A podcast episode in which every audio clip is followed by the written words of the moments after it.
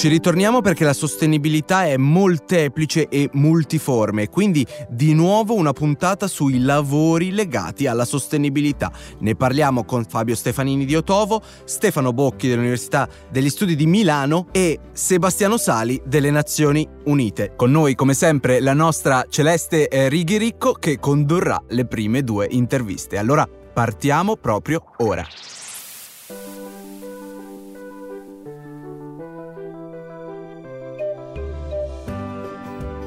Laboratorio 2050. Un sì per la Terra e per l'uomo. E adesso andiamo a parlare di produzione e diffusione di energia alternativa, energia solare. Ne parliamo con un giovane ospite, Fabio Stefanini, General Manager della nuova startup Otovo. Grazie mille a voi per l'invito. Allora, io partirei da una veloce introduzione su che cos'è il fotovoltaico, che è entrato sempre di più nelle nostre case come argomento. Tutto quello che riguarda l'energia solare si basa sull'effetto fotovoltaico, che a livello scientifico fa sì che quando i raggi del sole colpiscono una cellula fotovoltaica costruita da materiale semiconduttore, parte dell'energia viene convertita dal sole in energia elettrica. La cosa buona è che il materiale che utilizziamo per le celle fotovoltaiche è il silicio, che è il secondo elemento più abbondante sulla nostra crosta terrestre, quindi un'energia inesauribile, quella del sole, convertita da un materiale molto molto disponibile sul, sul, nostro territorio. Il fotovoltaico ricopre un ruolo fondamentale soprattutto in Italia per quella che chiamiamo transizione verso le fonti rinnovabili. Come nel resto d'Europa, che si è preso obiettivi estremamente ambiziosi con l'accordo di Parigi, fissando un minimo del 32% di produzione da fonti rinnovabili entro il 2030, esistono diversi motivi per cui questo fotovoltaico può fare la differenza e può aiutarci in questa transizione.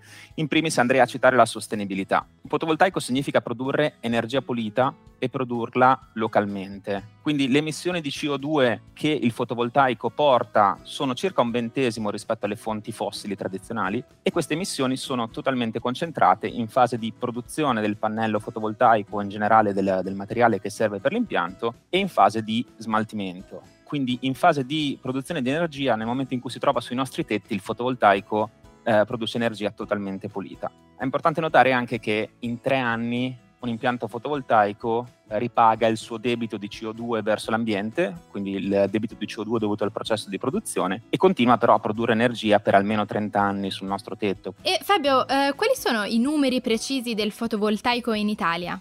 Beh, L'Italia, come sappiamo, è un paese che di sole ne riceve tanto, mediamente parliamo di 2000 ore all'anno di irradiazione solare sul territorio, che arrivano anche a dei picchi di 2600 ore se ci concentriamo sulle terre del sud, quindi questo ci dice che è possibile produrre energia fotovoltaica ovunque in Italia. E ad oggi ci troviamo in una situazione in cui per produrre energia, quindi mettiamo un impianto da 4 kW sufficiente per una famiglia media, abbiamo bisogno di una superficie di 15-20 metri quadri, quindi molto molto limitata rispetto a quello che poteva essere in passato. Nel 2021 i dati Gaudi, quindi i più ufficiali che abbiamo, l'Italia ha superato il milione di impianti fotovoltaici connessi alla rete per un totale di 22.5 gigawatt installati. Le regioni che hanno una maggior potenza fotovoltaica connessa alla rete sono la Puglia, prevalentemente impattata da impianti di grande scala e industriali, seguita dalla Lombardia, che invece è la prima per impianti di piccole dimensioni e quindi tendenzialmente residenziali. Grazie mille ancora Fabio per averci illuminato e buon lavoro. A presto. Grazie, grazie mille a te.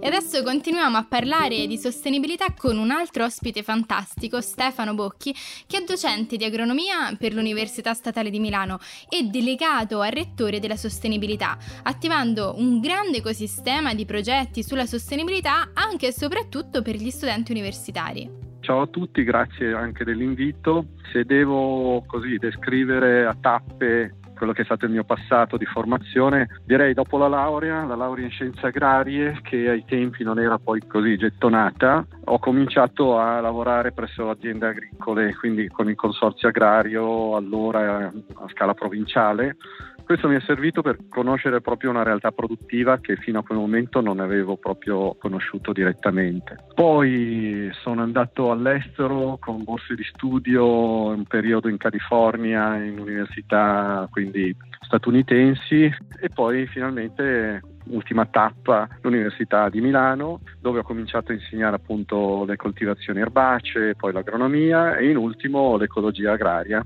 e quindi parlare di ecologia applicata poi alle produzioni agrarie e ai sistemi agroalimentari, quindi in senso più ampio. Un cursus honorum di tutto rispetto direi. A noi però interessa soprattutto la sostenibilità e quindi vorremmo capire che cosa fa quotidianamente il delegato al rettore della sostenibilità ho iniziato a lavorare all'interno della statale, quindi poter connettere tutti quelli che sia in uffici sia poi nei, nei laboratori, quindi ricerca, didattica e anche tutto lo staff, connettere, quindi creare rete, diciamo così, interna prima di passare all'esterno, quindi di collegarci con una realtà più ampia, la città, la, la regione, eccetera. La cosa secondo me molto interessante, visto che stiamo parlando ai giovani, è stiamo progettando eh, il cosiddetto Green Office. E che cos'è il Green Office? È un'iniziativa che parte proprio dagli studenti. Quindi in statale ci sono diversi gruppi di studenti, ad esempio c'è Statale a Impatto Zero, un'iniziativa che parte appunto da un gruppo di studenti, come altre liste, diciamo così, di studenti che si occupano anche di sostenibilità. E quindi loro hanno detto, ma guarda che in altre università c'è appunto il Green Office, cioè un ufficio, un luogo fisico e non solo,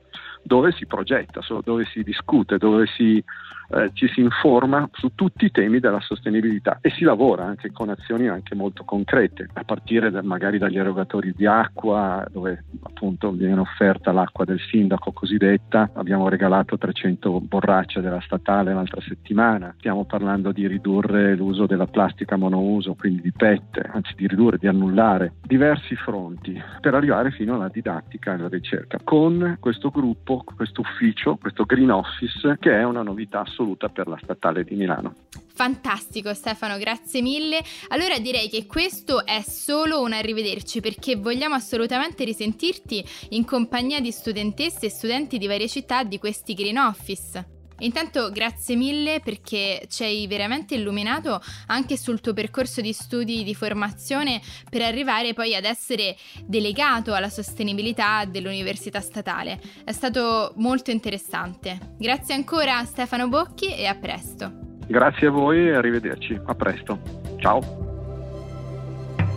Grazie Celeste e concludiamo questo approfondimento sui lavori e i progetti legati alla sostenibilità con un altro ospite eccezionale, Sebastiano Sali dell'ONU, delle Nazioni Unite, Partnership Consultant eh, della campagna delle Nazioni Unite per gli obiettivi di sviluppo sostenibile, i famosi SDGs, e quindi lascio la parola a Sebastiano che saluto, quindi che cosa fai adesso, qual è stata la tua formazione? E qual è una tua giornata tipo? Grazie per l'invito, è un, è un, piacere essere qui con te e con voi tutti. La giornata tipo, per quanto mi riguarda, purtroppo per fortuna non esiste, nel senso che lavorando a una campagna e quindi a un'iniziativa che è molto dinamica, quasi tutti i giorni sono abbastanza diversi tra di loro. Diciamo che UNSDG Action Campaign innanzitutto è un'iniziativa per sua natura ibrida e interdisciplinare, nel senso molti conoscono eh, le Nazioni Unite e alcuni alcune delle loro agenzie no? più famose, magari FAO che è basata proprio in Italia a Roma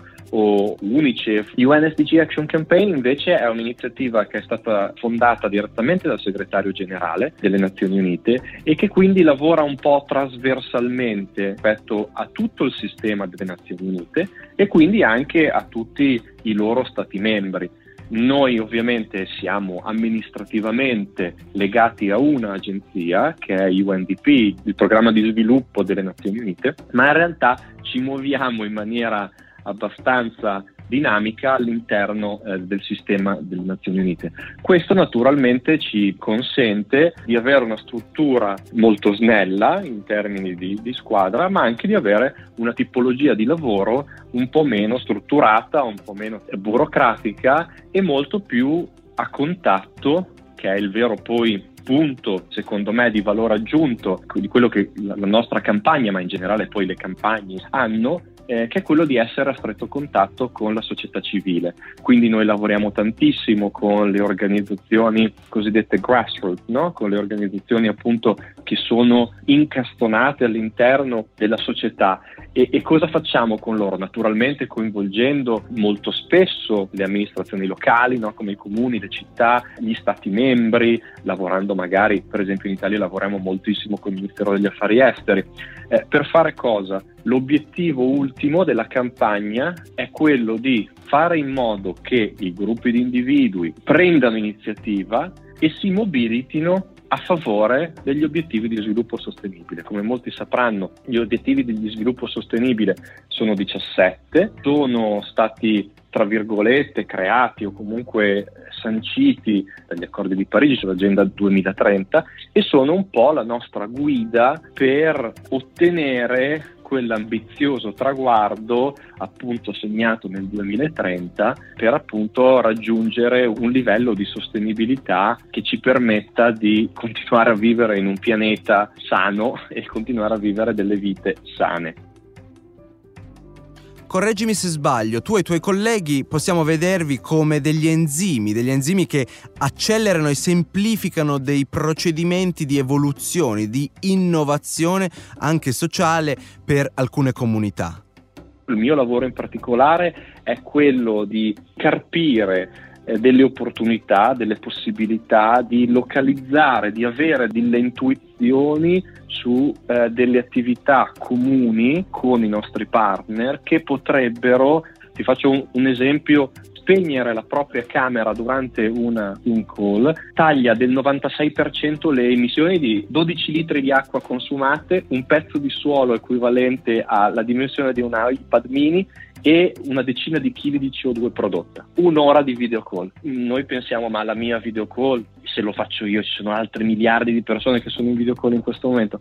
Ecco, riuscire a capire che la nostra piccola azione, se messa a sistema, può avere un impatto gigantesco, gigantesco, questa è un po' la nostra attività e la mia in particolare. Beh, decisamente il tema della sostenibilità legata anche al digitale sarà una delle frontiere eh, del futuro prossimo e perché no anche uno dei temi delle prossime puntate di Laboratorio 2050. Quindi grazie anche per questo spunto e grazie per aver accettato eh, il nostro invito. Ricordiamo Sebastiano Sali delle Nazioni Unite per la campagna sui Sustainable Development Goals. Grazie ancora, un abbraccio. Grazie a voi, grazie a te Alessandro, ciao.